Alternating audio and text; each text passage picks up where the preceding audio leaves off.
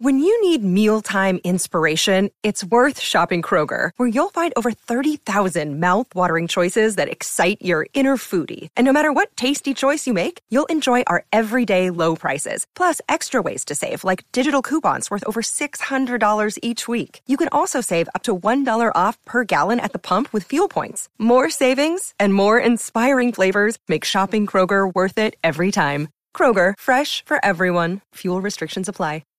Hike the trail? Check. Order takeout? Check. Schedule heart checkup? Done. We've all adapted to a new way of living. Keep your healthcare on schedule with Johns Hopkins Medicine, where your health and safety are our highest priorities. We're ready to care for you through virtual and in person visits across Maryland and the greater Washington region. Your health, our experts, safely caring for you. Schedule your care now. Learn more at hopkinsmedicine.org forward slash safe.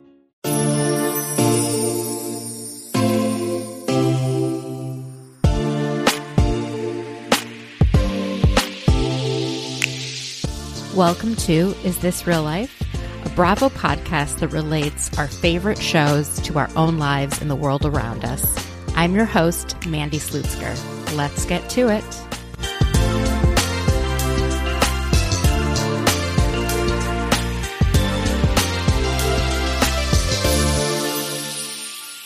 Hi, real lifers. Welcome to episode 128. I feel like we had another really good week in Bravo. There is so much content. I'm just, I'm so thankful that, you know, the second year into this pandemic that there at least is some really amazing things to watch on TV. And of course, I am talking about the Real Housewives of Salt Lake City finale. I thought it was phenomenal. I'm so happy that it was an hour and a half. And then of course, Summer House premiered this week. So this week's episode is going to be a little bit different. First, I'm going to go through some of my top of mind thoughts um, and big takeaways from the shows that we watched this week.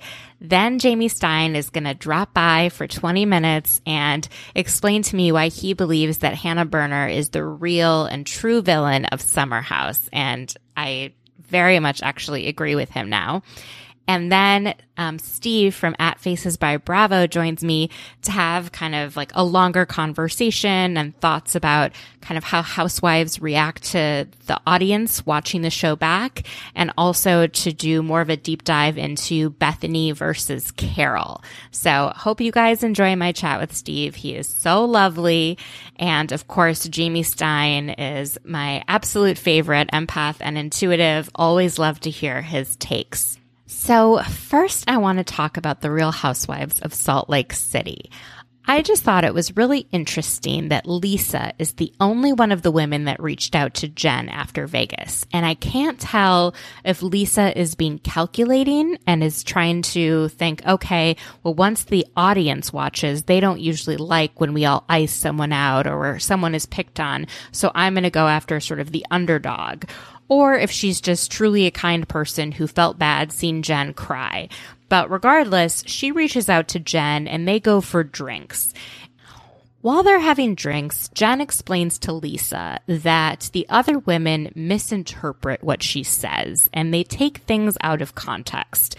So, I mean, I don't know how you take out of context talking about Meredith and Seth's marriage. She said all of those things. And I don't know how you take out of context, you know, what she said to Whitney. Oh, if you ever tell anyone what I said, I'll drown you in the lake behind your house. I don't know if she thinks it's funny, if it's her humor, if it's how she talks to her husband or her family members. But clearly, you know, Whitney doesn't think it's how she should be spoken to.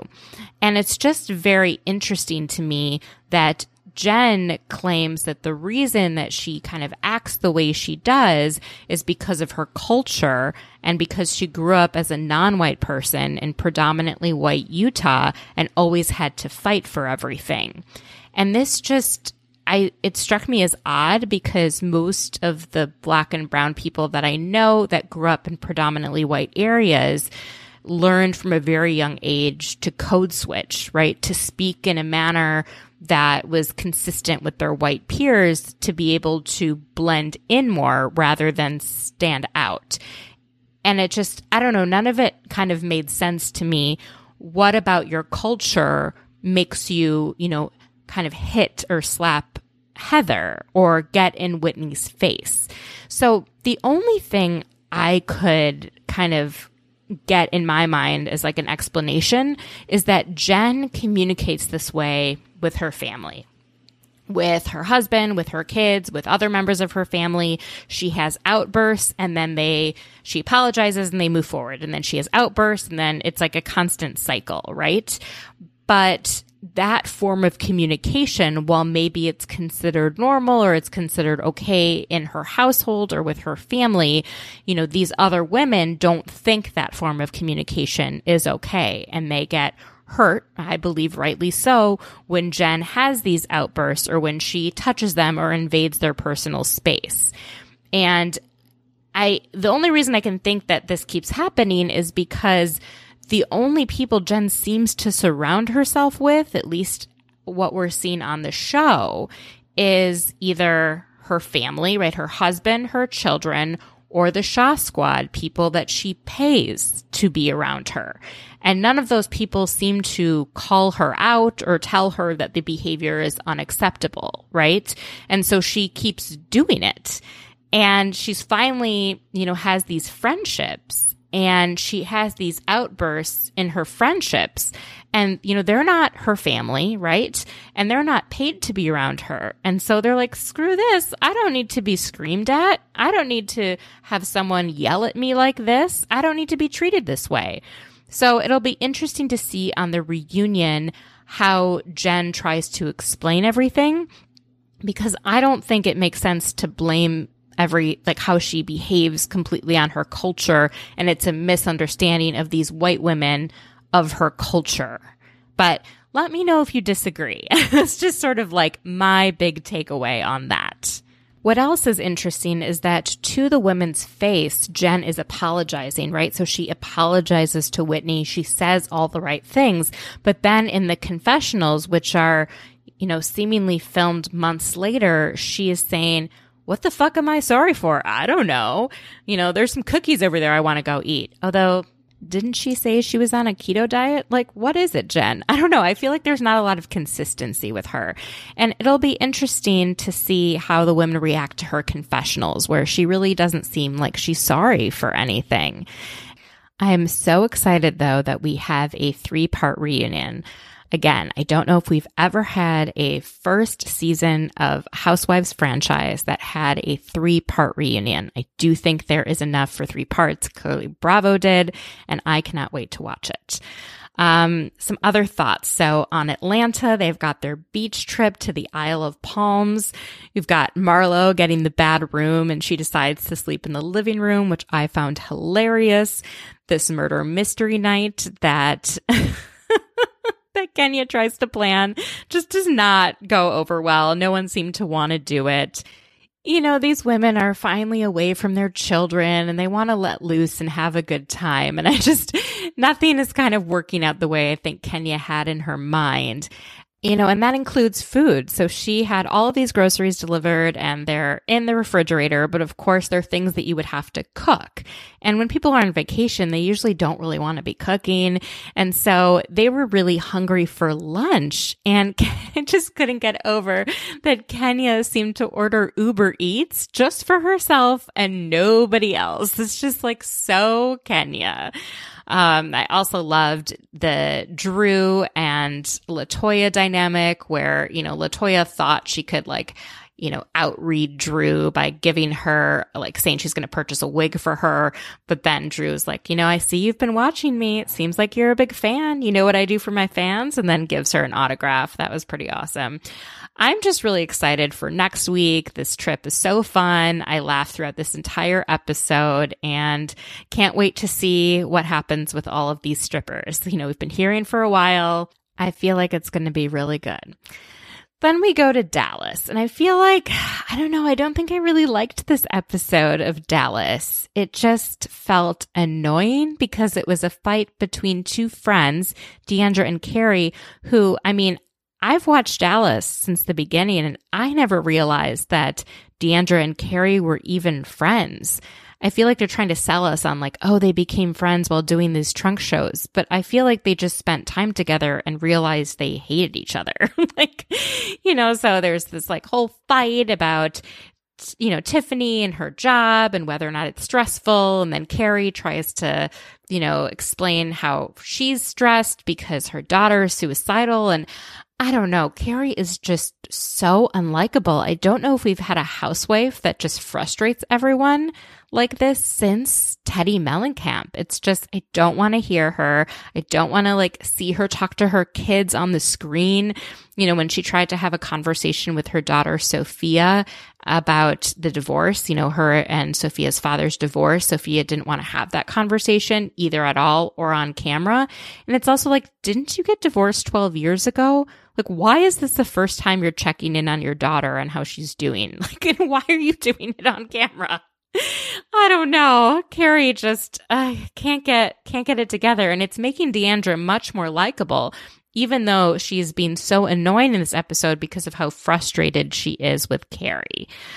One thing that I feel like kind of was said and then just dismissed right away is so Jen mentioned the reason she doesn't drink is because she had a problem with alcohol. And D'Andra opens up about a cocaine addiction in her 20s. And I just found this really interesting. I would like to know more about D'Andra's cocaine addiction. Like, when did that start?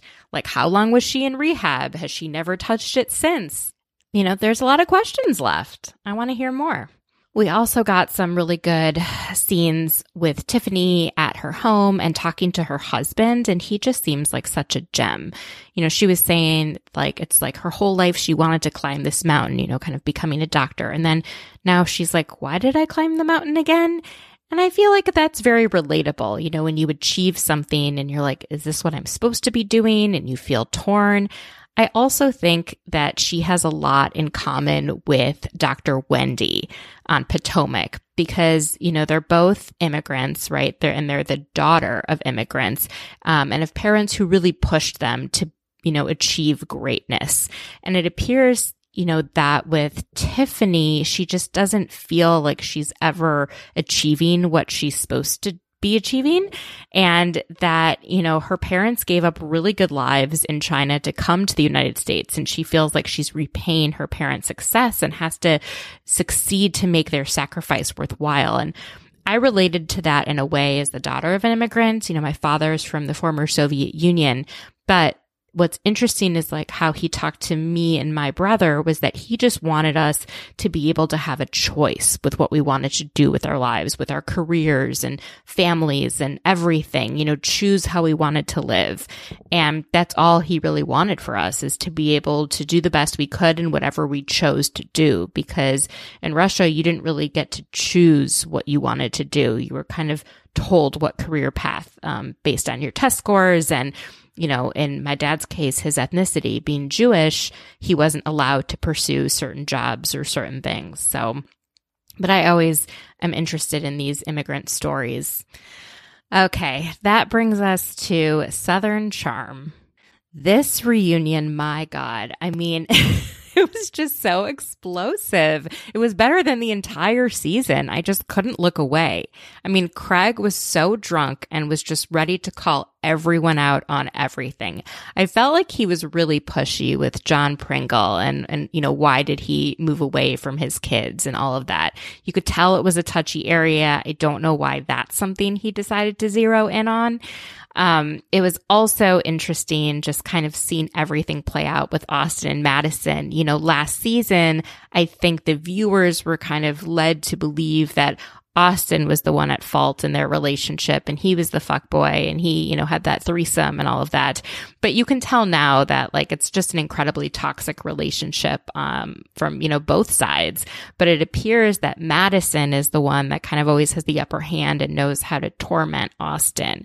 And I just, I don't know. I feel like she's somewhat emotionally abusive to him. Like the stuff she was shouting at him in the last episode, you know, you're such a beta and all of that. It was so weird and not okay in any way, shape, or form. it also kind of always left me wondering, you know, why doesn't he just walk away? But he clearly is drawn to her in some way and they share some sort of like toxic emotional connection. I really hope he's truly done with her and can move forward. Um, of course, all of the stuff with Kathryn's apology for her racist comments you know, finally came to light. She finally apologized. I thought it was a productive conversation with the whole group, you know, talking about, you know, Andy asked, you know, were your ancestors slave owners? And Shep was like, yep. And I think, you know, just having the conversations and not coming from a place where everyone feels like they have to be so defensive is a really good thing. And I hope it's a really good thing for the viewers who were, you know, defending Kathryn when there was no reason to defend her. No one was trying to cancel her. They just wanted her to be accountable for the things that she said and explain, you know, why that's not okay to say those things. So, I don't know. It'll be interesting to see. I'm pretty sure that Madison single handedly got them renewed for another season. So I'm sure we will see that coming up next year. And that takes us to Summer House. My God, I love Summer House. I feel like it is the breath of fresh air that we have been waiting for this whole year, that it was the best first episode of, you know, anything filmed during the pandemic. It addressed it, but it wasn't obsessing over it. And I don't know. I thought they did a phenomenal job. So now you guys are going to listen to my conversation with Jamie Stein, who explains why he thinks Hannah is the true villain of Summer House and not Lindsay. So have to tell me what you guys think about all this. As always, please follow me on social media at ITRL underscore podcast and love hearing from all of you. Love to get DMs. So please send those. And if you enjoy the podcast, you know, go give it a five star rating and leave a nice review. They always make me smile. You guys have left such nice reviews lately. I just like, I love it. I really, really appreciate, um, everyone who listens to this podcast. Okay, without further ado, here is Jamie, and then we're going to go right into my conversation with Steve from At Faces by Bravo.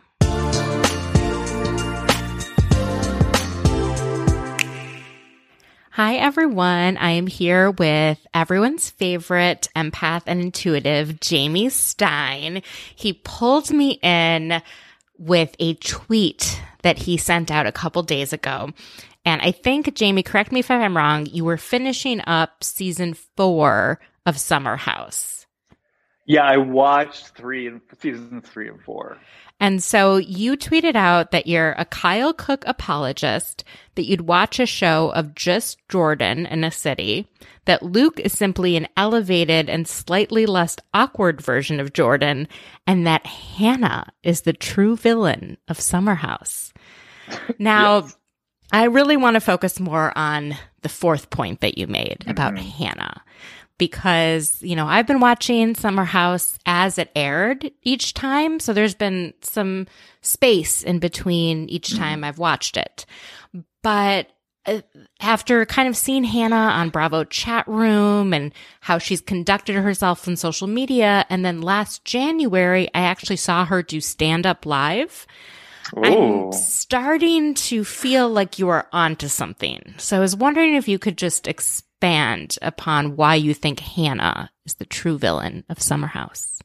Oh, definitely. It's funny too because I actually because I've never watched it before, I'm so in the dark about public perception of Summer House and what people think of the different cast members and even stuff like the Bravo chat room. So it's been funny because since I posted that, especially on Instagram, a lot of people were saying like oh my god like apparently this is a controversial statement. I didn't even know it was a controversial statement. It's like just what i see and hear and believe but yes i'm happy to go into it. Um, basically for me my my experience of hannah as the villain really coalesced towards the end of season four. I felt like i had major reservations about um, particularly the way she was treating Lindsay. I felt like what I saw her doing was running to Lindsay, complaining about Paige and Amanda and their treatment of her. And, you know, there's Lindsay, whom I actually really love. She's such a wild card, but she's wild and she's a little crazy. you know, so she's a little, you know, she's very enthusiastic. She'll really have your back. And so, you know, there Lindsay is like having Hannah's back, you know, kind of supporting her and and her issues with Paige and Amanda. And then I feel like what Hannah then would do is she'd make up with Paige and Amanda and then immediately spill the beans about what Lindsay was saying about them with no real ownership of her part in it of saying like well hey i was like going to her i was venting she was supporting me mm-hmm. she just mm-hmm. sort of presents it as well lindsay was talking shit about you that then winds up paige and amanda they go on the attack to lindsay who you know poor lindsay she's sitting there feeling blindsided one night on her actual birthday literally in tears and then you see Hannah with Lindsay in the aftermath, and Lindsay sort of expressing her hurt and her confusion and her anger.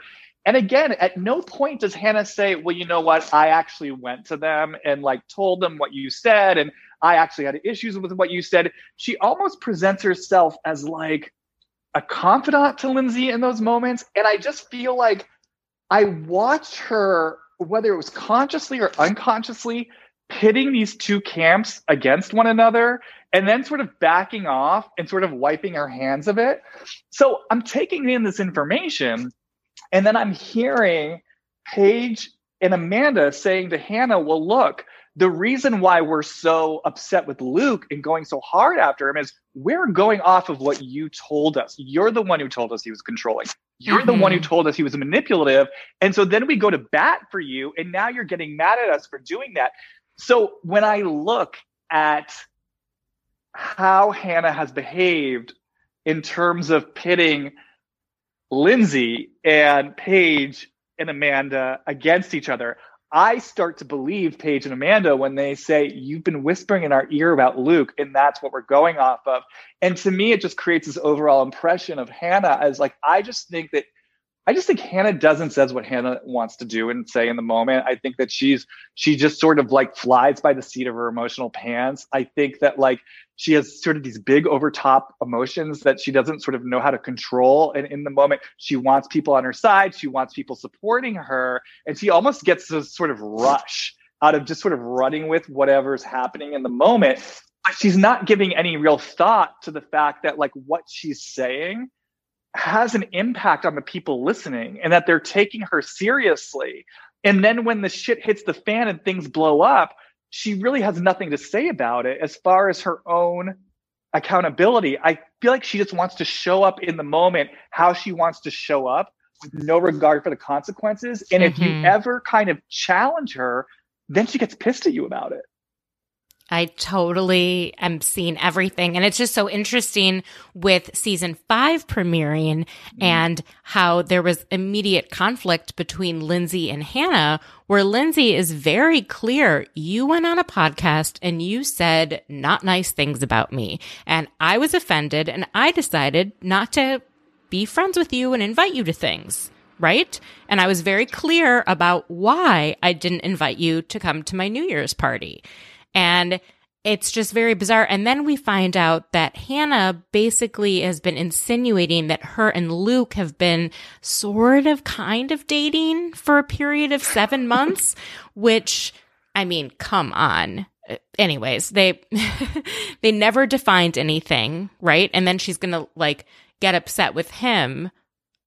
Anyways, I'm wondering how you felt about the conversation that Hannah and oh. Lindsay had.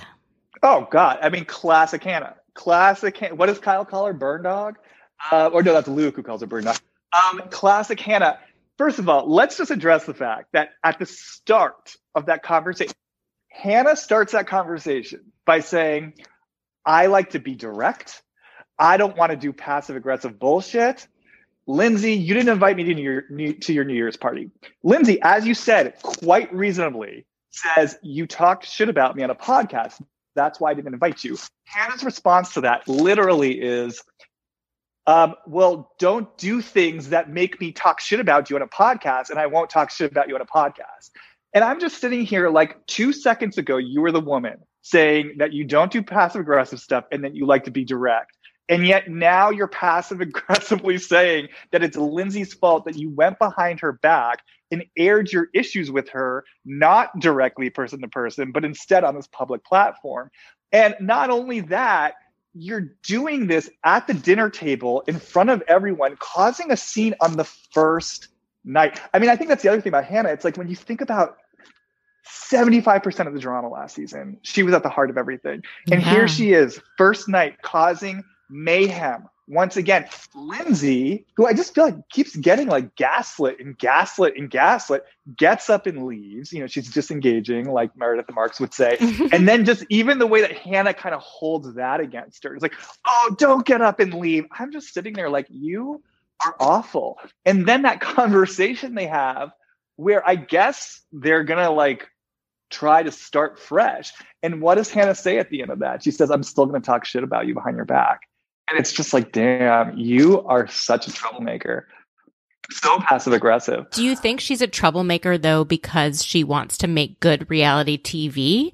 Or do you think this is part of kind of her persona and who she's always been? My sense is this is who she is. I think that it's so hard for her. Oh, yeah. Oh, I started feeling things.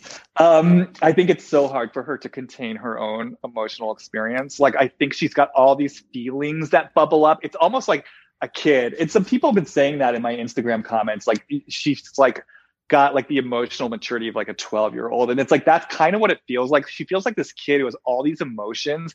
And it's almost like she doesn't know how to tolerate them or what to do with them. And she just wants the freedom to spin out with them and like do whatever she wants to do in the moment. And it's almost like like I hear a voice just saying, I'm gonna do what I want to do and you can't stop me. And it's almost like if she had to actually like get still and like get into her body and sort of tolerate her own feelings without spinning into a frenzy and spinning the house in a frenzy. I think there's stuff there that she would really have to tolerate, but at this point, she's just not willing to tolerate. It's just so interesting because she sells herself and promotes herself as someone that's very in tune with her mental health you know, she, in season three, when she started, she talked about all these issues she had when she was, you know, playing tennis professionally and um, her depression and, and all of this. And then on her podcast, she kind of gets into some of the nitty gritty of what it's really like to deal with anxiety and depression in her interviews with other people.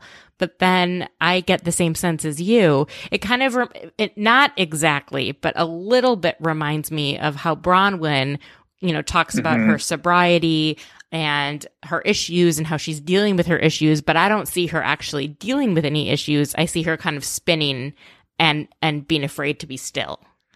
Well, yeah, it's both, right? Yeah, I mean, I think there's something really deceptive about Hannah because truthfully, I will admit, like I I didn't know what to make of her at first. Like I was really ambivalent because there was something setting off my radar, but at the same time, it is true. There's a she's smart, you know, and mm-hmm. there there is kind of like she's able to talk in a way that makes it seem like she has a real emotional facility you know like there's there's sometimes even a way she sounds mature in the way that she navigates relationships.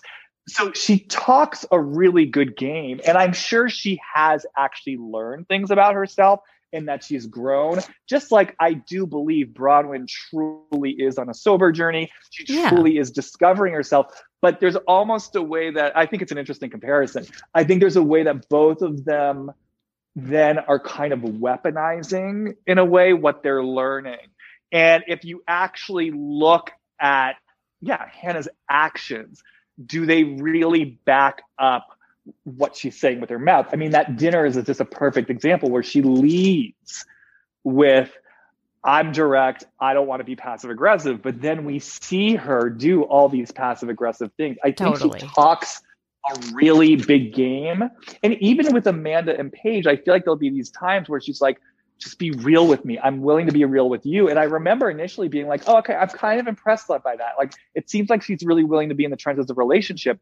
But I think as we see things play out, actually, when she gets really challenged, she does get pissed and offended and it upsets her. So I think there's a way that she really likes to set things up and call the shots and make things sound good. And she's good at it. She's good at making things sound good. You she know? also seems to like to have control over situations. And it seemed as if last summer, the friendship with her and Luke and the relationship that started was very much, she was very much in control, right? And then at some point, the power shifted, right? Where he clearly had more control over it. And I'm wondering just like kind of your basic read on him. Well, the one thing I'll say though about that before I get to him is it, it is interesting because I will say I did feel bad for her during the premiere at the very end when she was like texting him, and you really saw. I mean, not that we didn't already know this, but you really saw how invested she is in this non-relationship. And I was thinking about that. I was like, you know, it it was like she does seem so invested in something that's clearly not a real relationship. And then when you think back to what she has shared about past relationships, about I mean, according to her, like they were abusive relationships. I'm like, okay, this is starting to track. Like, I think this is someone, and to your point about being in control, I think this is someone who actually is like so scared of yeah. being in a truly reciprocal, mutual relationship where there would be a true surrender there. And even though right now it seems like Luke is calling the shots, I still think there's an unconscious way she's in control because she's not really having to risk anything in this relationship because it's not a real relationship. So I think it, it, just sort of speaks again to what I was saying, where I think that with Hannah, I don't think she can sit still at all. And I actually think if Luke suddenly became interested and we're like, okay, let's date, within two weeks she'd find a problem with it, is what yeah. I'm imagining. Um, but to speak to, uh, was there anything you wanted to say before we go to no. Luke? I want to get into Luke. Luke. I mean, I just want to say, I just, I as a viewer, I don't like either of them. So I'm just like, is this whole season going to be about Hannah and Luke again? I don't care if they're together. This is a non-relationship. Luke, to me, he just, I mean, yeah, he, I mean, what Paige calls him a fuck boy. He just seems really manipulative. I think that he, like, the reason why I said he's just a more elevated version of Jordan is just, I just feel like he seems painfully self-conscious to me. It feels like he's cultivated an affectation of a personality where it's like, yeah, I'm this I'm this rugged guy from Minnesota and I chop wood and I make jewelry and I look good doing it. I just feel like everything just seems so self-aware and self-conscious. I think unlike Jordan is just, I mean, and this is why I love Jordan, and I wish he were there this season. Um, Jordan was just so painfully awkward and self-conscious and had no self-awareness. I think that Luke does a better job. He is actually gorgeous. You know, he, you know, his accent is really cute. Like there is something genuinely charming about him. But to me, it just all seems like a front and an illusion, and that he is all about playing games, being in control, manipulating people, and um, he just feels really like stunted in a way to me emotionally. Yeah, I I totally feel that. Are you really excited for this season? Do you feel like you're glad that you went through season 3 and 4 to get to this place? Yeah, and the last thing I'll say about Luke too, isn't it the thing that was so interesting to me was that Ciara is 24 and I went and looked up his age. He's 37. So I just think it's interesting. He seems to be going for these women in their early 20s, you know, yeah. and I think it speaks to like the power dynamic and whatnot. Um, but to answer your question, yeah, I mean, I was, you know, I, I had avoided Summer House. I, I kind of just thought like, oh, this is just gonna be a bunch of young people drinking.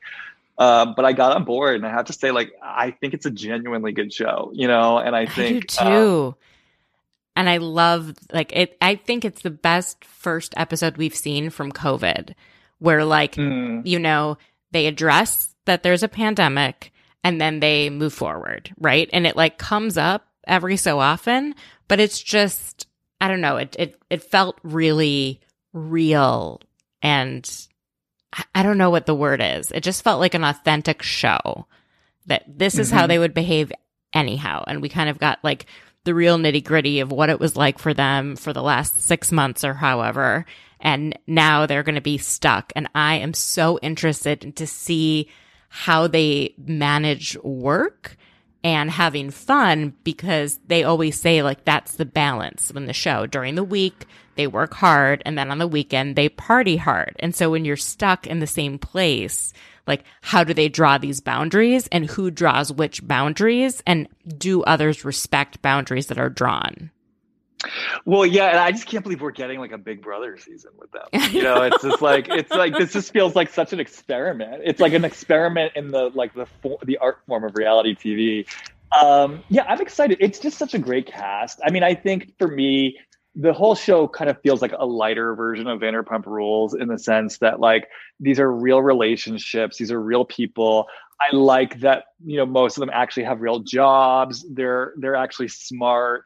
I think that Kyle and Carl's kind of like bromance is an amazing heart of the show. Mm-hmm. Um, and yeah, so it's just to me, it's just such a refreshing and it's genuinely funny. Like I will laugh out loud. Me too. Um, the one concern I have for this season is like, excuse me.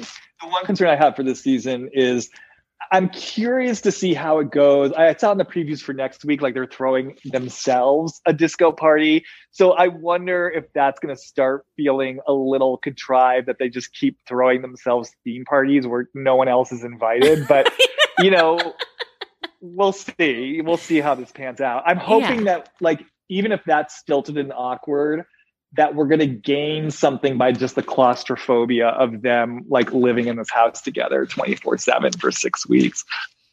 Totally. I'm so excited.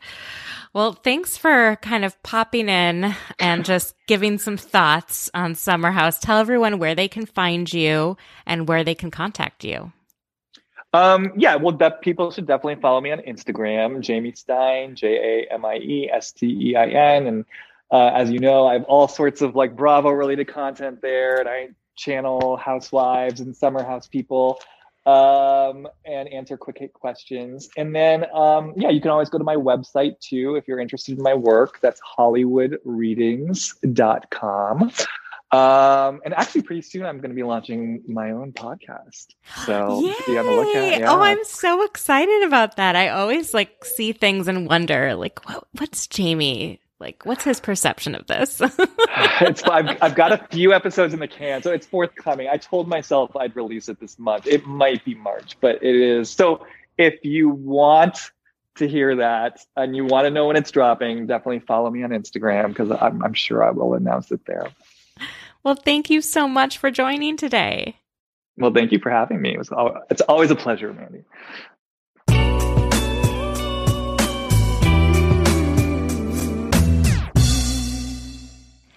Hi, everyone. I'm here with Steven from At Faces by Bravo. He's wearing a Brooks Marks signature, what is it, a sweatsuit? Oh, the tracksuit. the tracksuit. yes. I love it. Thank you. Thanks for having me. It's always a pleasure. I'm so excited because today we're going to be chatting not about the latest Housewives episodes, but about some deeper conversations we've been wanting to have for a while. So I'm just going to get right into it and start asking you some questions. And then we'll later get into a more in depth conversation about Bethenny and Carole, um, which we've been DMing about a little bit. Sounds good. Um, so it. you have been doing hilarious reenactments of famous and iconic housewife scenes, sometimes with Christian Snow. Mm-hmm. Like, what gives you the inspiration for this? Like, how much time does it take to do these? And well, what's your favorite that you've done so, so far? It's so funny because this, I started a long time. I can't even remember. The first one I did was Monique, um, Candace, and Ashley back from season three. It's kind of a, a random moment that I think's iconic, but sometimes a lot of people don't remember until um, like I reposted or whatever. It's when they're at the table and Monique goes off saying, uh, "Bottom, bottom behind bitches," because like no one even knows what that means. Like I, I don't, yeah, I don't even I don't know, know, what, what it means. Is.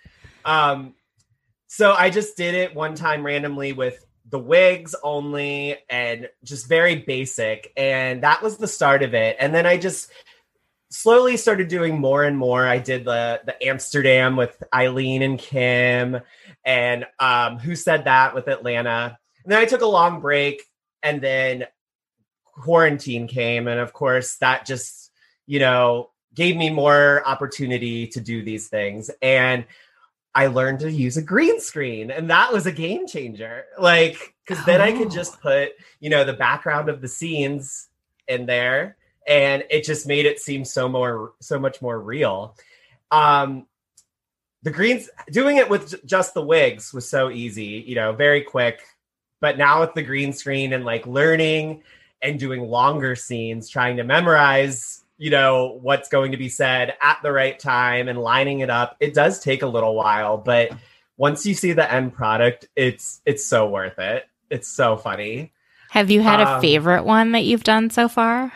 I think my favorite one is Aviva throwing her leg because that was and it the my favorite part of that actually is just a quick little bit of when Sonja goes, "Keep it together, Aviva." I don't know why it just like came off so well.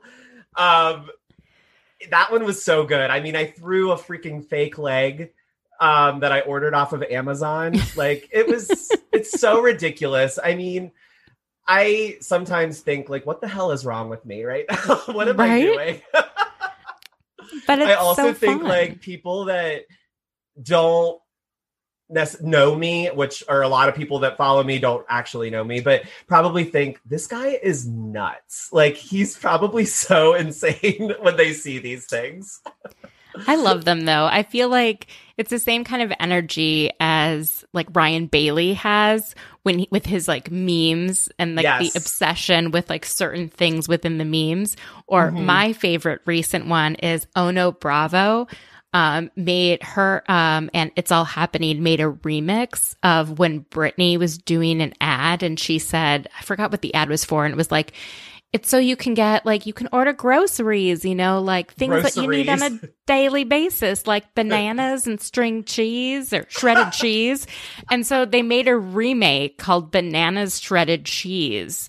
And Oh, it, Ono Bravo dresses as a banana and like dances around and is like, banana shred- shredded cheese, banana shredded cheese. I love that. That's it's so funny how you can find little things that the Bravo celebrities do or say. Like Chris, actually speaking of Christian, when we did the Kim and Lisa Rinna in the back of the car on the way Yes, to poker night, I love that. so him and I now constantly say to each other, put it on. Because at the beginning, like when Rinna's getting in the car, Kim was like, I was just about to put some lipstick on. And Rinna goes, put it on. And it's just, it's such a stupid, like little thing, but he and I laugh so hard about it. Put it on. And that's literally all we say to each other. And that's what these shows are supposed to do, especially right now when things are so tough and we're in the second year of a pandemic, you Mhm. know, to get joy and to remember to laugh. Because that's Yes. what this is all about. Yeah, it's drama, but you laugh. Yes. So- 1000%. Speaking of being entertained and laughter and just excitement, you have seen the premiere for The Real Housewives of New Jersey. You got the screener. So tell us, what should we be expecting? guys, I am not kidding you. The best premiere of all time. And I said, like, I never. Everyone said the christening in season three of Jersey was the best premiere of all time for the longest time.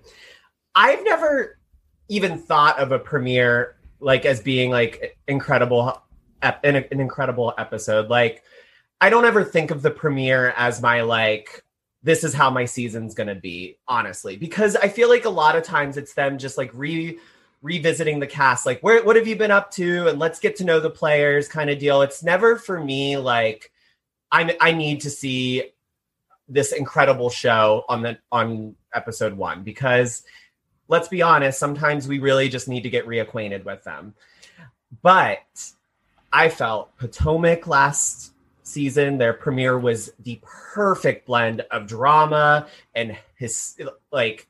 They're so hilarious. funny, those women. So funny. The shade, the reads, the unintentional shade, the confessional. I mean, it was all brilliantly done. That I thought I was like, honestly, to me, that was like the best premiere. Now, fast forward to Jersey premiere this season. I take that back because this was explosive with drama. And I mean, if this is how the season's going to go, holy shit, we have so much to look forward to. In what I like to say about this season of Jersey, especially even after watching the trailer, which most people have seen, and this this pilot or pilot premiere, um, it gives me you, this new school version version of Jersey that we're used to now, with you know having all these newbies, but old school Jersey, this old school feel. We got the the family drama. We've got um, just the explosive Jersey fights. And I gotta say, one of my favorite things about Jersey that I think I forget about is how much they love to say fuck and curse. yeah. And it hits different when you watch it on a screener and they don't bleep it out. So it's just so funny hearing them say that so frequently and I, I love it. I mean, it, it gives you that Jersey feel when they're just like they go off and they they're it's you guys. The premiere is everything, and get ready. I am so excited. So another thing you've been hyping up is Married to Medicine, and it's not just you; it's pretty much everyone that I care about and respect in the Bravo universe is telling me to watch Married to Medicine. I have held off mainly because I know they're OBGYNs. And so they deal with a lot of like fertility and pregnant women. And I have my own fertility struggles. So I thought maybe I didn't want to watch it. But people are saying, you know what? Get over it. Watch it. It's so good. And I will say, like, there's see last season there was definitely a very um very big storyline that was hard. I, I think will be hard um, regarding fertility struggle and all of that. But overall, there isn't a ton focused on that. Yeah. Just to give you some ease going into it. But um, the reason why I and this is not just me hyping up this show because I just discovered it or any or like I want to hype up a show on Bravo. Literally, I've been a stan from day one, episode one, and to me, I don't understand. Like, if people have watched it, you can't fall off of this show. It is better than Housewives. It is better. It's the best show on Bravo. And I've said that from day one. You will not find a more real, authentic, hilarious, dramatic group of women that go through real life struggles on this show and are so open and raw about it and don't run away from it and then they put it all out there and you learn something from it. And one of the best parts of it is we see them being messy and you know the typical reality TV that we need to see. But then we also see them go and do medical missions while they're on their cast trips and stuff or th- th- do um you know like a health drive here, you know, checking people's blood pressures. We see them going, you know, leaving to go you know, deliver a baby or something like that. And um, it's these really, you know, strong, brilliant, affluent black women and their families in Atlanta opening up their lives. And we can learn so much from these people.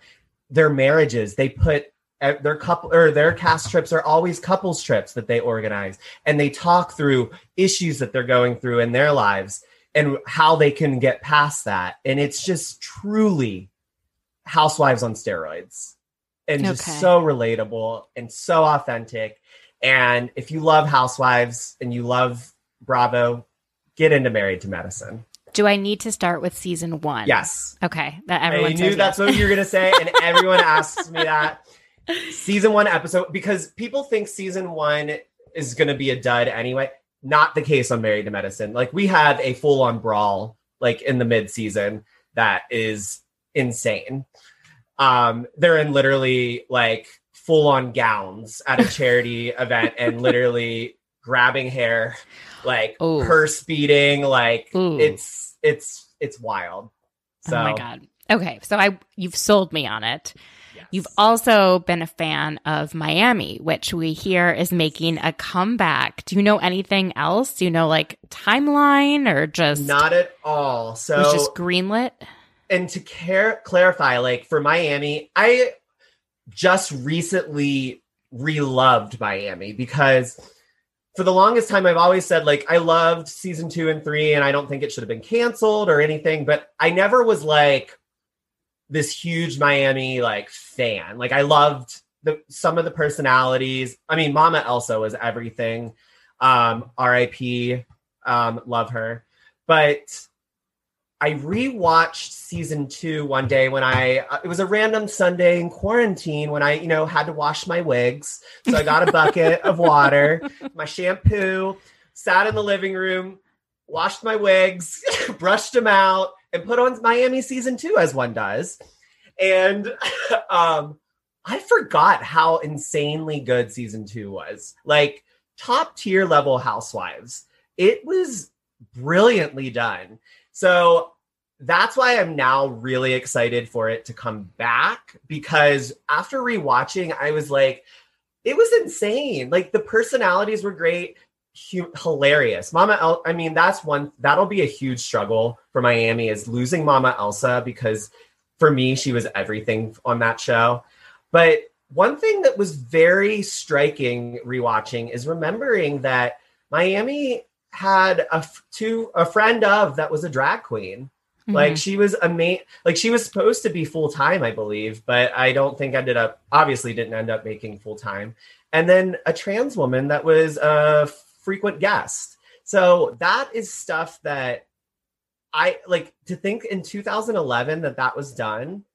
Like sort of ahead of their time, and I, Yeah. I applaud that, and I want that to be sort of acknowledged and i want that to hopefully moving forward we see more of that on housewives Do you know if they're bringing back the same cast or if they're doing like a mix?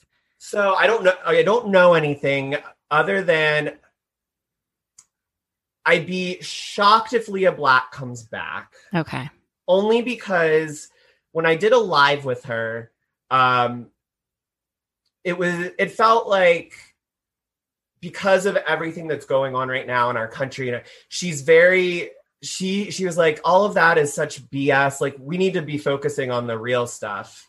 Um, and like we ta- she talked a lot about the political stuff going on and political climate, and maybe I'm wrong in assuming, but I feel like she is like I don't really want to be part of that kind of that show anymore. There's a lot more real stuff going on in the world. I could be wrong. That's just how I've how I I, I think see where In- she's at. Interpreted. Yeah. As much as I would love her, I think Lea Black is a staple on that show. Um, I could see Lisa Hochstein, um, Alexia, and Adriana coming back. That's and maybe that's just that's what my hopes are. But I could see those. Adriana is the face of of Miami, and I think it would be just a miss to not bring a familiar face back like her. Um, Alexia is one of my favorite housewives ever. Um, so I really hope that she is coming back. And Lisa Hochstein, although she was hosting a damn super spreader in Miami on Star Island and got in trouble, shame on her. I do like guiltily love her from Miami, and I would love to see her back. I mean, are there rules in Florida? I don't think so. I don't not on Star Island apparently. but um I, there's also rumors that Phil Collins' ex-wife um is in talks to join. Wendy on her Watch What Happens live said, "Andy, if you bring back Miami, I will be a friend of you. You can hold me to it." So oh Wendy my god. Williams, that would be I mean, if Wendy incredible. Literally is a friend of. Could you imagine? I mean, her as a housewife would be brilliant, but even a friend of. wow. She would drop bombs and walk away, I'm sure. It'd be it'd be so epic. I'm just excited to see another warm weather city mm-hmm.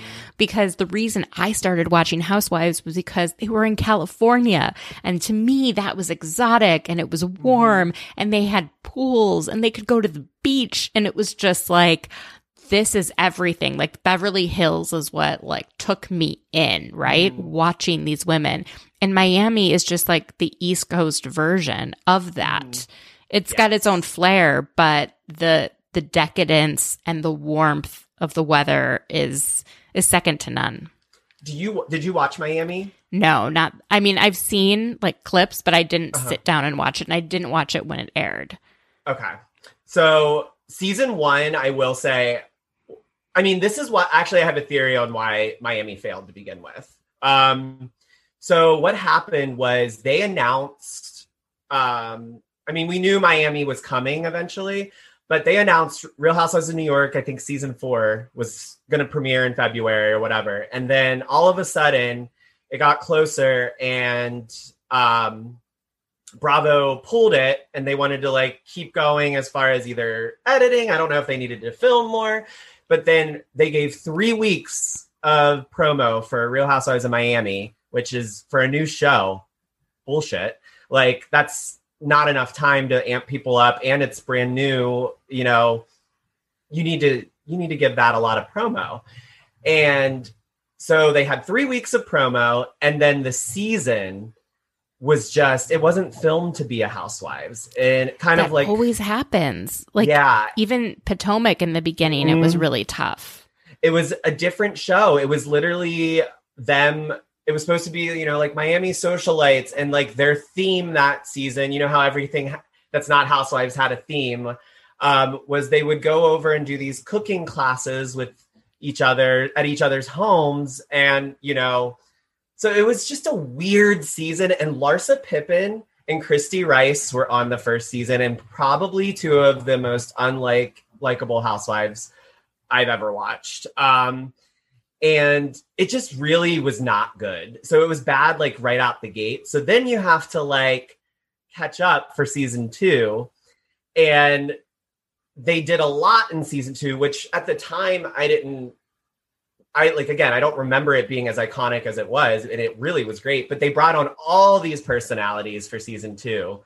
So they had seven housewives, and there wasn't enough time to get to know all of these ladies because you have seven personalities. And then when they came back for season three, so then they cut it down to five. And I just think there was just mistakes along the way that didn't allow pe- the audience to truly gravitate to them. But I think the reboot is just what they need. I think they had the people for it. It's just getting the formula right. Totally. I think um, Dallas could have suffered a similar fate had they not made some adjustments in seasons two and three. Oh, 1000%. I mean, Cameron Westcott and D'Andra changed it season two. Like, Completely. I I mean, I used to say D'Andra has had the biggest fall from grace, but she's redeeming herself this season, I think. But watching her come in so strong, and she was like someone who could talk to LeeAnne and you know knock her down a few every so often.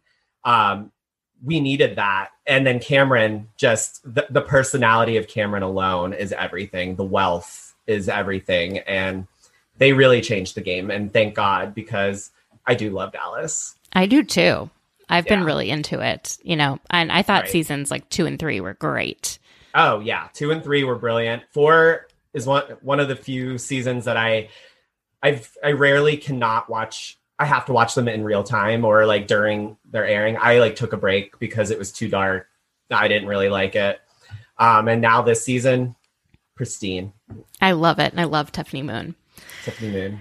Um, okay, so before we get into Bethenny Carole, I just wanted to get your thoughts because it's something that I've noticed, especially over the last year or two, where you know, I think certain housewives, especially ones with big personalities, go into a season and see it air and they assume the audience is going to feel a certain way about them or about a situation.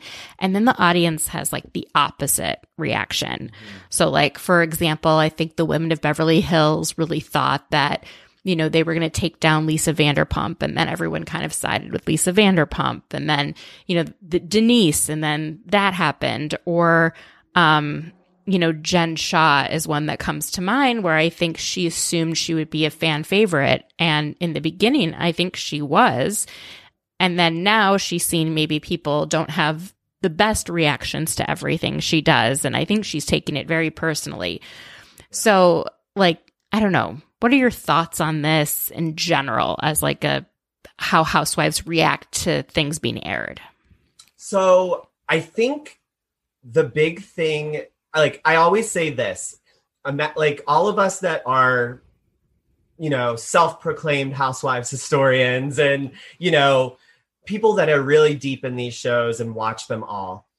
I always say, no matter what, if say I was on Real Housewives and I was cast for for the show, as a new housewife, no matter how much I think I know this show, I know damn well I would be shocked and surprised by the way it ends up coming out and playing out. Because what's crazy is you like when they're filming you only know like your pieces of where you're filming. And then, and then when you film together obviously but you're not like seeing everything else that's playing on. So and you don't know how the story is all going to come together in the final product. So if you know in your heart like this is what happened and this is how i feel and then you once it comes to air only bits and pieces are airing or we're not getting full stories or you know the narrative is supposed to be going this way i don't want to say editing because it's all things people have done. It's just we got to remember that we're not seeing the full picture. And then when things play out the way that they do and it may not the reason why some of them might feel like i don't know why people aren't understanding me it's because they haven't seen every single piece. And you mm-hmm. can't always get that unfortunately. For instance you know with jen Shah, you know i think with her and i've said this from the beginning she could be an iconic housewife she just got to let herself be iconic without trying to be iconic yes and i think that was her misstep this season in addition to this most recent instagram live that has gone sort of viral about her comparing herself to George, George Floyd. Floyd. And yeah. that, you know, I only found out in the last few days that that actually was from June. So, like, right after. Oh, I did not know that. I thought that was like this week. No, apparently oh, that Lord. original one was from June. And then no one really said anything back then because I don't think they knew the context in which she was talking. And yikes. Yeah. Wow. Well, that is a choice. Oh my. Okay. Well, so the other thing I just think um I think we as odd viewers as well need to remember that sometimes we don't need to blame the personalities themselves on things versus production. Because for and that's where i go with beverly hills where i now have i sort of have like a, a, a I feel a certain way about evolution and them doing they've done beverly hills and oc forever and i'm starting to see i don't think it's the women that are dragging on storylines forever. I actually think this is a production fault because think of last season when we saw that Secrets Revealed episode. And it was the was best. So much going on that we like we could have had that same storyline if they that's the storyline they wanted, but you could have sporadically threw in other things to break it up so it doesn't seem like all these women are coming on Denise for one issue. You know what I mean? Like, so, and then same with like, you know, the Lisa Vanderpump thing. I mean, do I understand why the women felt it was LVP? Absolutely. Do I think it was LVP? No, I don't. I, I do think that this is the one thing she was not behind. But it looks like it's more production playing this storyline than I think the women. Yes, they're going to be visibly talking about it and actively involved because they're the cast members, but production is ultimately responsible for what we see. So I'm starting to think I really like this theory because you know what I mean? It makes sense in in a way. Like, it's not like yeah. the women are harping the whole time. There's other things that are happening. It's just the way the story is being told. That makes a lot of sense to me. And I mean, I just that makes me like question everything. I'm like, do we need to shake up production for Well, Beverly hasn't there been a big shakeup within Evolution Media and things Yeah. since then? Like, for example, the last two seasons of Vanderpump Rules have not been up to par. Um, Mm-hmm. you could say, oh, they're getting older and they're more stable, but I doubt that's possible. well vanderpump rules is a whole nother That's a um, whole other game. That one for me it's like there needs to be another show like Yeah. they, if they wanted to continue with the og's move that on But even season seven, you know, even before the latest season, the season Oh. before that wasn't as good. the reason why i think is because the reason we fell in love with pump rules was let's be honest they were messy young professionals trying to make it in la with you know partying they were um sleeping with each other. They were sleep, you know sleeping with strangers. Like that's we want to see a struggling group of people live their way through life and sort of make it. You know what i mean? Yeah. um but once you start getting married and all of that stuff you don't you, i mean you could go start cheating on your wife but they're not going to do that you know? Like we don't we want to see the mess. So the mess now is like you're talking shit about me and, and that's just not enough from where we came from. Like You're right. literally Sandoval was sleeping and Kristen slept with Jax on their futon. Like that's insane. His best friend fucked his girlfriend while he was in the other room. Like wild. So now it's like it just seems nothing I don't think will be good enough Yeah. with that group. But but what I always said is like if they want to keep following that group, move them onto like a Pump Rules OG. Let's get a new group of young f- friends in you know some capacity. Um, actually, my ideal situation for would be focus more on Tom Tom. Make That- Tom completely. and Tom, yes. Katie and Ariana, like yes. the main people. Let them like the play the role of Lisa. Yeah, totally. Yes. I'm over the role Have- of Lisa. It's Exactly. so overdone. I do the viewers' voice surveys for NBC, and I ripped Pump Rules to shreds. Not ripped it to shreds, but I said you cannot have Lisa being inserted so Obviously. obviously like she was last season, like going like horseback ride, or like I'm gonna go hang out with the. I'm going to put the- my bra in Tom Schwartz's luggage. Like, Like, it's, it's- not even funny as a joke. That was like a fall from grace as well. It's like I regret leaving Beverly Hills because now I don't really make sense, but I want my screen time, kind of. yep, You know what I mean? totally. But uh, so that's what I was saying. It was like, make it them, bring over Charlie and Dana, Danica, and then bring a bunch of new TomTom servers or something. And I I know the TomTom, uh, you know that their employees are close and stuff, so I'm sure we will get a nice similar feel to OG Pump Rules, and we can still keep some of the familiar faces. But totally. I with evolution, I think they did end up the the people that were running are like the EP and stuff of Beverly Hills. I think they are all gone. I think they refreshed it, so I don't know. We'll see how that We'll see. But it's interesting though to see how some housewives like think something will be taken when it airs, Mm-hmm. and I and then it, it obviously goes a different direction. The only person who I think was smart enough and clever enough to kind of formulate it the way they wanted was Bethenny. So she knew in advance that she was gonna, I think, have a storyline about her fallout with Carole, unbeknownst to Carole, and make herself the one that is most sided with. And She's so a producer, and she first and foremost. it. Mhm. And that's what I want to talk to you about primarily today. Because when it aired, I just couldn't get over how many people were Team Bethenny. It felt Thank like you. everyone was Team Bethenny. I thought I was crazy. And yes, Carole was extremely unlikable at the reunion. Extremely unlikable. I, I understand why, but she did not come across great, right? No. Especially in with regards to Tinsley. Well, uh, yes, absolutely. And this is actually funny that we're talking about. I think I might have told you this already, but so my boyfriend does not watch Housewives. Um, I think I kind of ruined Housewives for him because of my love for it. But I vividly remember this when the reunion was airing with Bethenny and Carole going at it.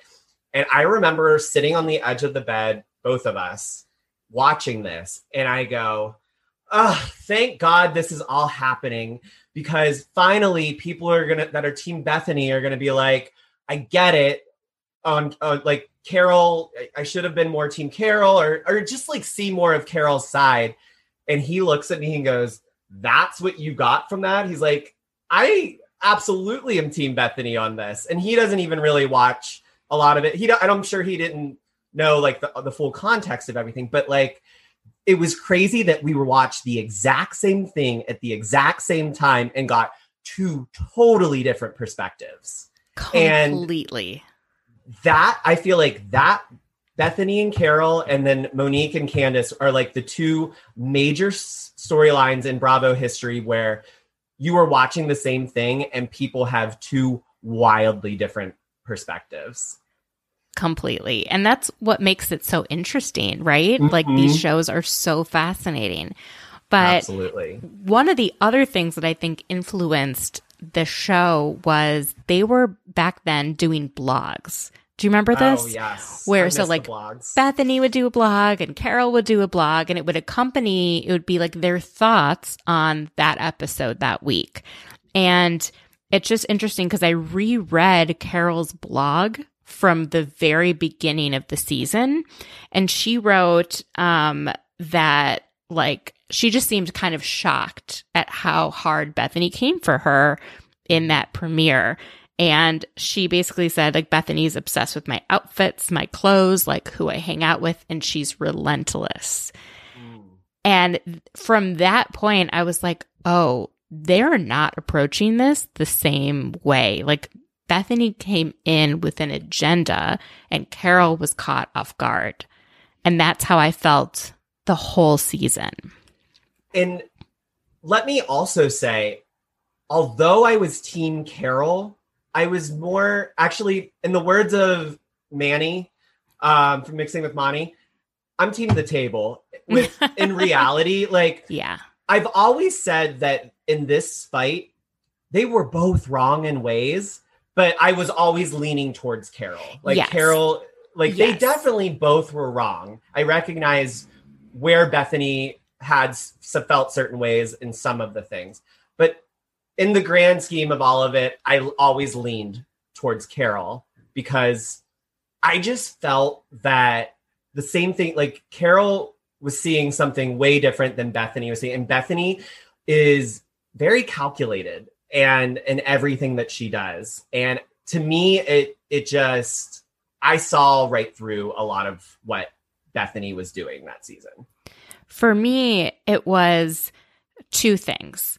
One was in one of the blogs, or I don't remember if it was the blog or if it was in the show, but she made a comment about Carole not being a mother that I oh. thought oh. was really awful because she knew she how say? hard that cut it was just something about how like you don't understand you don't do this like i have a, i'm a mom i have this I, you know like kind of like we're all busy i, I don't know it was a, right. it was an it was done in a nasty way and i thought okay. ooh she cuts to like deep right right right but the main takeaway i had was that the whole season, I felt like Carole had been setting what she thought, right, was healthy boundaries. Boundaries. And yes. I believe that Bethenny, like most housewives, is a narcissist and yes. was reacting to the boundaries being set up and was trying 1, to do everything she could do to undermine Carole because she was she was filled with narcissistic rage at the fact yep. that someone would set up a boundary for her. I 1000% agree with you on that. 1000%.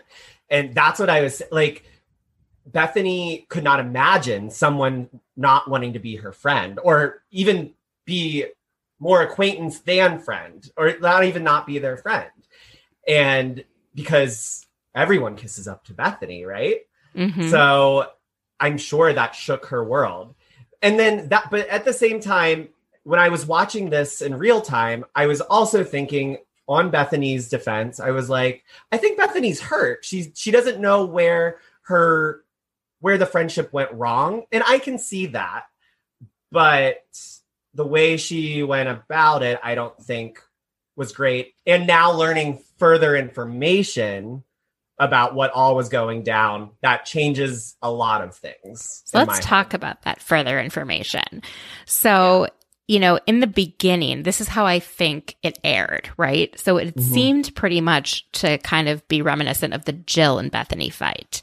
Yeah. Where it's like two people who were really close spent a summer doing different things. mm-hmm. And you know, Bethenny was very focused on Puerto Rico and all of that. Carole was training for the marathon and she was going through a breakup with Adam. And then they came back and they were kind of annoyed that each other wasn't recognizing, you know, yeah. what each other had gone through that right. particular summer. And then they were just getting more and more annoyed and it kind of like went out of control. And so Carole became like a little bit dismissive and cold and Bethenny was like trying to get her attention and was a little bit more controlling and manipulative. Mm-hmm. So I think it was more like an, that's how it aired. It felt like they were sort of irritated with one another. But then we find out that Carole spent the summer supporting her friend Cassandra Grey, whose husband had just died. And we all know Carole's a widow and she, you know, understood the depths of this woman's grief. And so while she was so focused on her friend, she was a little bit less able to be there, I think, for some of her other friends, including Bethenny. Right. And then at the same time, Bethenny really you know, was very focused on Puerto Rico and she was very focused on who do I know who knows people who can help me get what I need to get. So like who has private planes, who has, you know, money, mm-hmm. cash that they can just give, you know, kind of who knows who. And Carole knew a lot of people. And Bethenny, I think, was always trying to get in touch with her to get her contacts. And I think Carole was very focused on this friend who had just lost her husband. So I think, you, you know, there was a bit of a disconnect. And then with Carole, and, and I've done this before, when someone reacts really emotionally to something that I do and I feel like it is unwarranted, mm-hmm. I step back. You take a step. Back. I take you, a step like, back. Whoa. Like I see that was a lot. Person, you yeah. know, like how did you have that reaction to something that I did or even did not do? Right. Like, I'm gonna I'm I don't trust how you're gonna react to me in the future, so I'm gonna like keep and so I think Carole was taking these like little steps back, maybe without realizing it. Mm-hmm. And Bethenny then was continuing to like pound and try and and then when she did those like long text messages that came out throughout you know the season, you know, to Carole, it was a lot for Carole to absorb when she was spending so much time and emotional energy on this friend. Absolutely. And I think like Bethenny to me she's very robotic with emotions. You know what I mean? So like for instance, I'm I wouldn't say I'm an emotional person. Like I don't get upset very easily and stuff, but I take people's emotions on, I think, a lot. Mm-hmm. So, for and being working in pediatrics, pediatric oncology, like sometimes I come home from work and I'm just like, okay, I literally can't listen to anybody right now, like any problems because I just took on a lot today, kind of deal. And I yeah. know my boundaries and all of that. And I feel like I can see probably where Carole was at in that moment. Like, I understand this woman, my friend, is mad over all of this stuff, but I emotionally can't take this on, and I'm gonna, i I'm just not gonna get involved with that. And so I kind of, I think maybe it, knowing that at that time for me, I was like, I recognize what Carole's feeling right now, and I think that's essentially something that Bethenny can't compute because I don't think she has the emotional intelligence or capacity for that. It's always like something happens and it's like meltdown crying. It's never like actually thinking through and experiencing emotions. You know what I mean? Totally. And it, like, to bring it back to what's going on with Salt Lake City is that the opposite. I've done, I've also done, gone the Heather route and been like, mm-hmm. okay, I see I have a friend that's reacting very, um, intensely to something mm-hmm. I did or did not do. And so I'm going to listen and then I'm mm-hmm. going to tell them honestly what I think is going on. Right. And when you speak honestly to someone who is very self-involved, mm-hmm. it it can backfire and they can totally freak out at you and then sometimes you wonder like am I the one that's not seeing this correctly? Like I sometimes and you have to like be grounded in your version of reality to be like no, I'm a good friend, like you know how Heather is like and Carole like I'm a good friend to you. And you know, where I think things went wrong is, you know, whereas Heather told Jen, I'm afraid of losing you as a friend. I think you care more about these other people than you care about your friendship with me. I'm going to tell you how I feel. You know, mm-hmm. Carole, I think, just didn't voice what was going on. She didn't say, you know, I don't have the capacity to to talk to you about this right now because I'm dealing with some really heavy emotional stuff. And her lack of like explaining it to Bethenny, not that it would have helped, but I think it caused like the paramount amount of tension. yes, I 100% agree with you on that. 1000%. What do you think? Like, do you see any parallels between like Heather and, or like differences between Heather and Jen? Because it appears like they had been quite good friends prior to filming.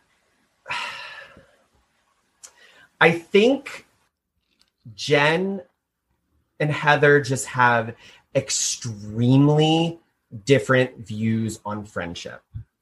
And this is one thing that I feel like we can see in a lot of housewives' friendships, to be honest. Jersey is another one, but loyalty is a is very is an overused term, I think, in housewives world because loyalty to and what does it mean to each housewife? Right.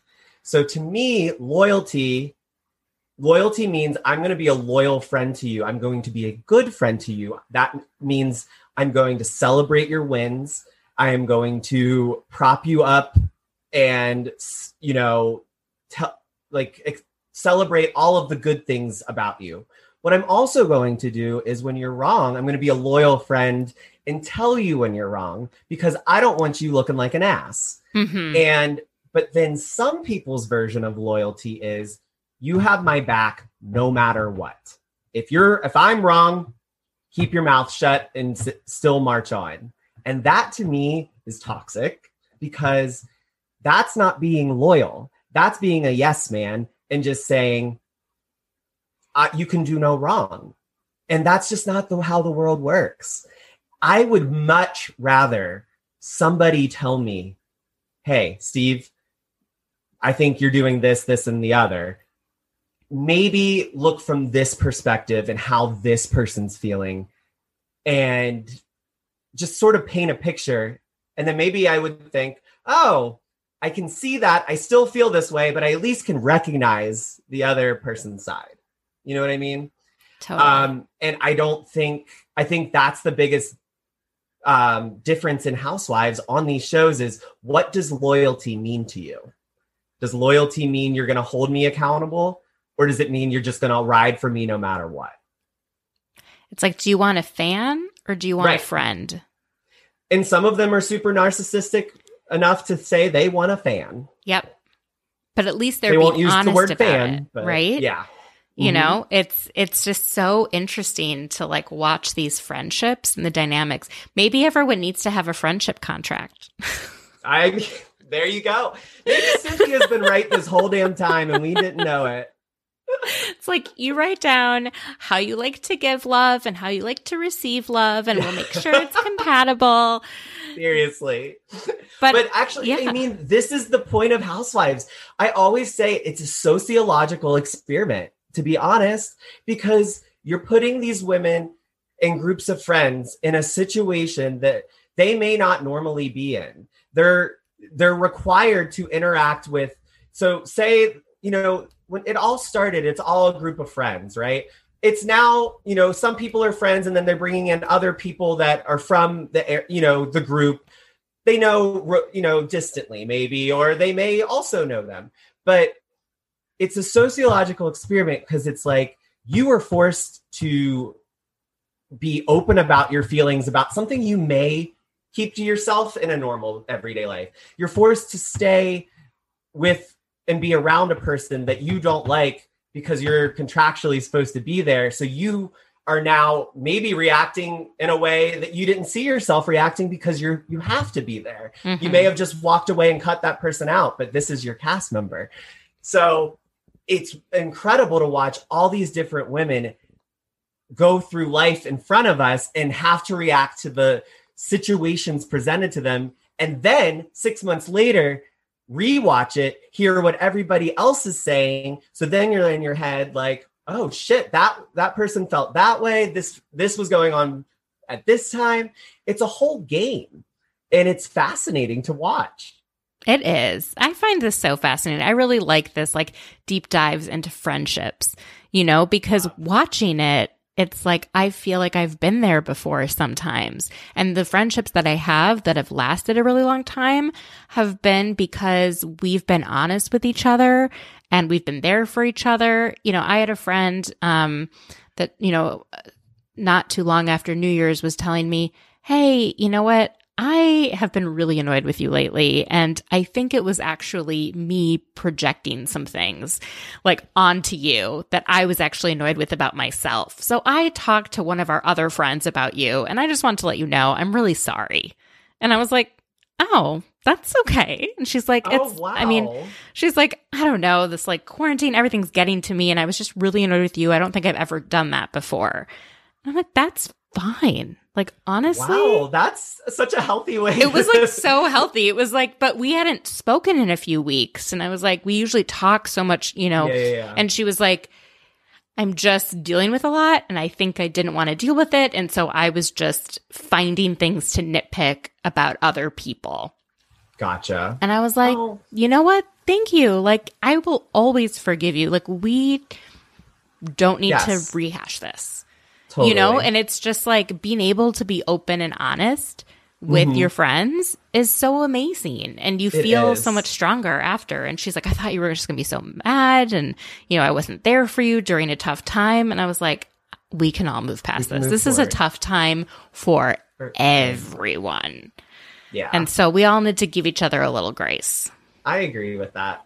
That's such a good story. I love that. I know i'll tell her to listen yes, that was amazing. Like, I feel like that's a rare thing for people to just own up to that. Totally. Like, say, hey, guess what? I said this, I did this, I was wrong. And then a few weeks later, we decided to go into Potomac, Maryland and uh-huh. drive and see if we could find some of the houses that oh, the women. Yes. so we found like some of the season one houses. Oh, and then we were going to this park and I don't know what's on the story. And it was like Google Maps was like taking us this really weird route. And she kept to being like, this doesn't look right. And I kept being like, Google Maps is telling us. Like, I'm such uh-huh. a like rule follower. Right. And so we ended up going in someone's like private driveway on like oh, a no. really, really nice house, like in kind of like in the middle of Potomac. And it was uh-huh. really woodsy and it was really narrow. And I'm about three minutes up this driveway and realize it's a private driveway and there's uh-huh. now trespassing signs. So ah! I, I can't, I can't turn around, right? Oh, no. So I have to go back the whole way. I ran over one of their lights that they had. Ah! the side of the driveway. And I was like, oh my God, because they have this like lit kind of thing. So I was like, I need to leave a note in the mailbox and say, I'm sorry, I ran over your light, but I like didn't have paper. So I took like a piece of my, of my car manual. Oh my God. Ripped it out and was like, really sorry. I like ran, like, Google Maps took me to your driveway. Like, I don't, you know, and I left oh my, my phone number and they texted me a few days later and were like, LOL, n- no big deal. Um, thanks for the note. And it was a picture of my note and it was like, we oh. replaced it. It wasn't that expensive. like, that's so funny. Oh, it, I was God. so nervous for days. So, anyways, me and this that's friend are hysterical. always going on crazy housewives adventures together. You know, that's actually a moment that I think would make it into Housewives. Like two housewives like dr- going to do something and then that happens. That sounds like something that would be in throughout at some point in the season. so funny. So many adventures. Um, but we got to wrap up.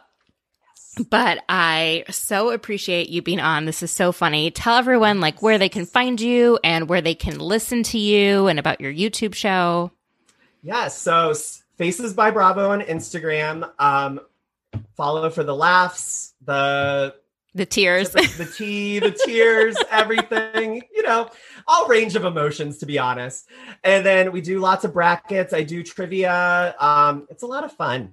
And then right now on hiatus with, but now we said it. But go look at, um, watch our old uh, videos on YouTube. Just search, but now we said it. It's me, my friends Malcolm, Anil, and Jeff, and basically like a view style show talking everything Bravo and Housewives. So amazing. Thank you so much. Thank you.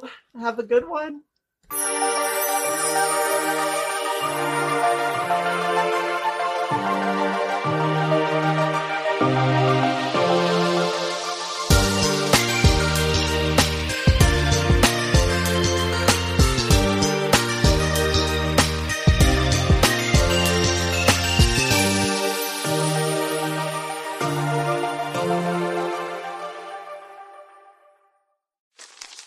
Me, me, me, me, me, but also you.